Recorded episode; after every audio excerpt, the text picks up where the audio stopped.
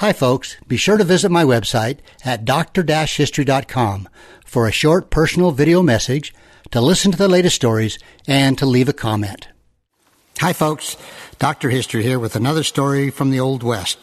I'm going to tell you about an Indian named Yellow Wolf. Now, I've talked to you about Chief Joseph and the Nez Perce Indians, but this is a little different viewpoint. Now, Nez Perce leader Yellow Wolf was actually a cousin of Chief Joseph. And as a member of Joseph's tribal band, Yellow Wolf fought and surrendered with Joseph in their tribe's attempt to escape to Canada in the summer of 1877. Now, when Yellow Wolf sat down with a guy named Lucullus McWhorter to relate his tale in the 1877 Nez Perce War, some might question his motives, but Yellow Wolf himself said, quote, "I am telling my story that all may know the war we did not want." So anyway, his account is one of the few from the Nez Perce who took part in that epic flight from the West. And as I mentioned, he sat down with this guy named McWhorter to tell his story. Well, a member of the band that followed Chief Joseph, Yellow Wolf was a top warrior when the tribe found itself in flight and under attack by troops commanded by General Oliver O. Howard. Now, Yellow Wolf's grandfather and old Chief Joseph's mother were sister and brother, so that made him first cousin to Chief Joseph. And by in his account anyway, Yellow Wolf uses the term uncle to refer to Chief Joseph, maybe because of the age difference. But the peace chief who became a symbol for the Nez Perce during that fateful war was Chief Joseph. Now, their blood ties meant that quite often Yellow Wolf shared a lodge with Chief Joseph and his family. Born in the Wallowa Valley of northeastern Oregon, Yellow Wolf traveled eastward as a young man with other warriors. He hunted buffalo and other game in the area in and around Yellowstone National Park. He said, "We had a good country until the white people came in and crowded us out," he said. Well, in 1863, the Nez Perce people gathered in council with representatives of the United States government to try to work out an agreement that would stop the march of white settlers and miners coming into their land. The council document, which became known as the Thief Treaty, led to the permanent fracturing of the Nez Perce power. Well, by 1877, Chief Joseph had become the chief of the Wallowa Band, but there were other important leaders who took part in a council ordered by General Howard. Now, they included Ollokot, Chief Joseph's brother, the recognized war chief of their band, plus Whitebird, Too-Hoo-Hoo, El Zote, and Looking Glass. Yellow Wolf later said, "To all of us, General Howard now spoke," and this is what he said in this council. He said, "If you do not mind me, I will take my soldiers and drive you onto the reservation." In other words, you better do it or else. Well, the Nez Perce tribes who had not signed the 1863 treaty, they resisted. But with more pressure on them in late May 1877, they left their home valleys and took their families into Idaho. They were gathered in an area south of the planned reservation lands at Lapwai, trying to maintain their freedom and establish a way to avoid following the dictates of the agent. Well, some young men took matters into their own hands. One of them had suffered greatly when his father was killed by white men, and he and several of his companions retaliated by killing some white settlers. Now, this was the tipping point. As the military now set out to force the Nez Perce people onto the reservation, the opening attack by military troops on Nez Perce families took place at White Bird Canyon on June 17, 1877. Well, Yellow Wolf, when he was telling the reporter his story, he said, quote, "We were not expecting war with the whites." In the White Bird Canyon fight, Yellow Wolf said, quote, "He ran to strike one soldier with my bow. I leaped and struck him as he put a cartridge to his gun. I grabbed the gun and shoved hard. The soldier went over backwards, but he wasn't hurt." He said, "I wrenched the gun from him, and at some time a warrior behind killed him." Well, At the time, Looking Glass and the families who followed him were not with Chief Joseph and the larger group of Indians. They were in central Idaho, where a different group of soldiers found and attacked their camp, burning most of their supplies. Now, this was an unprovoked onslaught, and it led Looking Glass to join forces with the other bands. And it added strength in numbers and setting up a more powerful confederacy, if you want to call it that.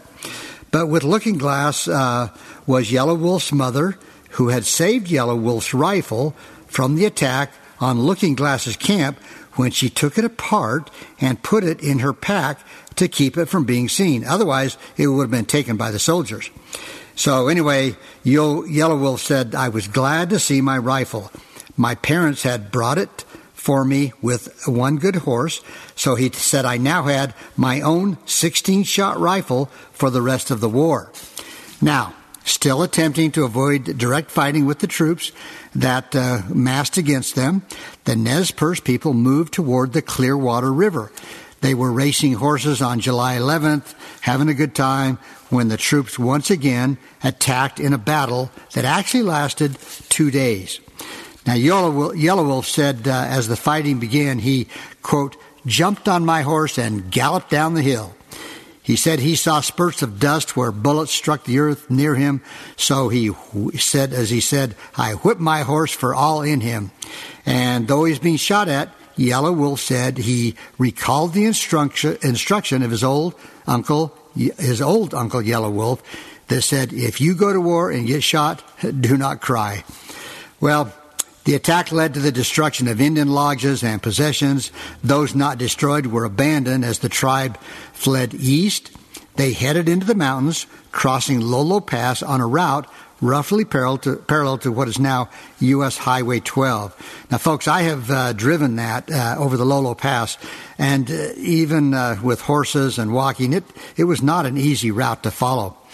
Anyway, they skirted around troops who had moved in from Montana and set up a barrier in the canyon, a place known as Fort Fizzle. And ultimately, they dropped into the Bitterroot Valley of western Montana. Now, they believed they had escaped the pursuing troops in Idaho, so they trailed south to a place called the Big Hole Valley. On the morning of August 9th, 1877, Yellow Wolf was in a lodge at the lower end of the camp when soldiers, under the command of a guy named Colonel John Gibbon, attacked. Well, Yellow Wolf did not have his rifle with him, but when he heard the gunfire, he says, "I grabbed my moccasins and with others ran out of the teepee. I had only my war club." Well, once outside, a younger boy gave Yellow Wolf a gun, but it only had one shell. And as he entered into the fight, he came upon a wounded soldier who had a gun and a belt full of cartridges. So he said, "I struck him with my war club and took his government rifle and ammunition belt." And he said, "I now had a gun and plenty of shells." Well, the battle at the Big Hole was a tough blow to the Nez Perce, with many injured and killed. And as the young men, like Yellow Wolf, fought and held the soldiers at bay, the families, under the direction of Chief Joseph, fled south. Now, again, folks, I've been over there by Big Hole, and it's a beautiful area, but it just, as I look over there and think of what happened, it's kind of a strange feeling. When you make decisions for your company, you always look for the no-brainers. And if you have a lot of mailing and shipping to do, Stamps.com is the ultimate no-brainer. It streamlines your process to make your business more efficient, which makes you less busy. Mail checks, invoices, legal documents, books, and everything you need to keep your business running with Stamps.com. Seamlessly connect with every major marketplace and shopping cart if you sell online, schedule package pickups through the dashboard, and automatically see your cheapest and fastest shipping options from different carriers, with rates up to 89% off USPS and UPS rates. And with the Stamps.com mobile app, you can take care of mailing and shipping wherever you are, even on the go. Make the same no-brainer decision as over 1 million other business decision makers with Stamps.com. Sign up at Stamps.com with code PROGRAM for a special offer that includes a 4-week trial, plus free postage, and a free digital scale. No long-term commitments or contracts. That's Stamps.com, code PROGRAM. Anyway, after the Big Hole and for the next weeks, the people traveled across western Montana. They swung south into Idaho, where some of the warriors raided an army camp. stealing what they thought were horses in the night at this Camas Meadow, but only to realize when the sun came up the next morning that they had mules. That's okay, but not as fast as horses.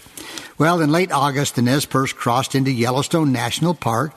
They followed the Madison River, and they actually took a tourist party captive for a few days and forced one of the men with the party to guide them through the park. Well, the Nez Perce families reached the Yellowstone River, crossed through into a place called Pelican Valley, and then followed the Lamar River out of the park to the Clarks Fork River. They passed near today's Bridger, Montana. They turned north again. Then they headed across Montana, intending to join Sitting Bull and his followers, who had already fled to Canada following the Lakota victory at the Little Bighorn the previous year. Well, by late September, they reached the Bear Paw area. Now they're only 40 miles from the Canadian border and the present town of Chinook, Montana. Well, they believed they had outrun General Howard and would soon be across the Medicine Line, as they called it, which was the U.S.-Canadian boundary. And with Sitting Bull, they figured they would have a future up there. But the Army had organized a new command led by Colonel Nelson Miles that came in from the southeast and intercepted the Nez Perce at the Bear Paw. A 5-day battle and a siege led to the death of Nez Perce leaders Ollokot, Looking Glass, and Tulhul Hootzot. Okay, I probably didn't say that right. Anyway, the soldiers captured Chief Joseph, but they released him when the Nez Perce tribesmen took soldiers as captives. Well, as the weather turned colder and food supplies for the tribes was just getting less and less, Chief Joseph made the decision to surrender his rifle in order to save the old people and the children. White Bird and many of his followers, including Chief Joseph's own 12-year-old daughter, fled north and successfully reached Canada. But Joseph and those most loyal to him, including Yellow Wolf, surrendered. Well, they were forced to march to Fort Keogh on the Yellowstone River and then taken by boat to Fort Abraham Lincoln in Bismarck, North Dakota, before ultimately being sent downriver to Fort Leavenworth, Baxter Springs, Kansas, and Indian Territory. They called this new region, and in their tongue, it looks like Ikish Pa, which stands for the hot place. And many of them died before they were ultimately allowed to return to the Pacific Northwest. Well, Yellow Wolf traveled by train with Chief Joseph and the other members of the Chief Joseph Band to settle on the Colville Reservation in eastern Washington.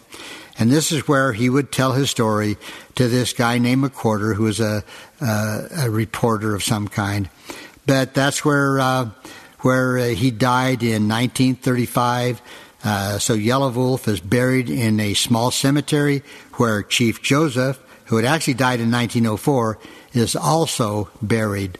So that's the story of Yellow Wolf and his connection with Chief Joseph and the Nez Perce Indians.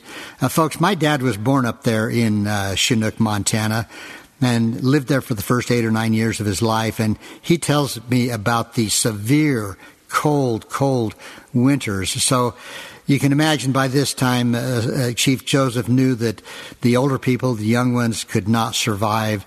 And so I'm sure his decision to surrender was the best outcome. Anyway, that's the story of Yellow Chief. I hope you enjoy listening to that, and we'll see you next week.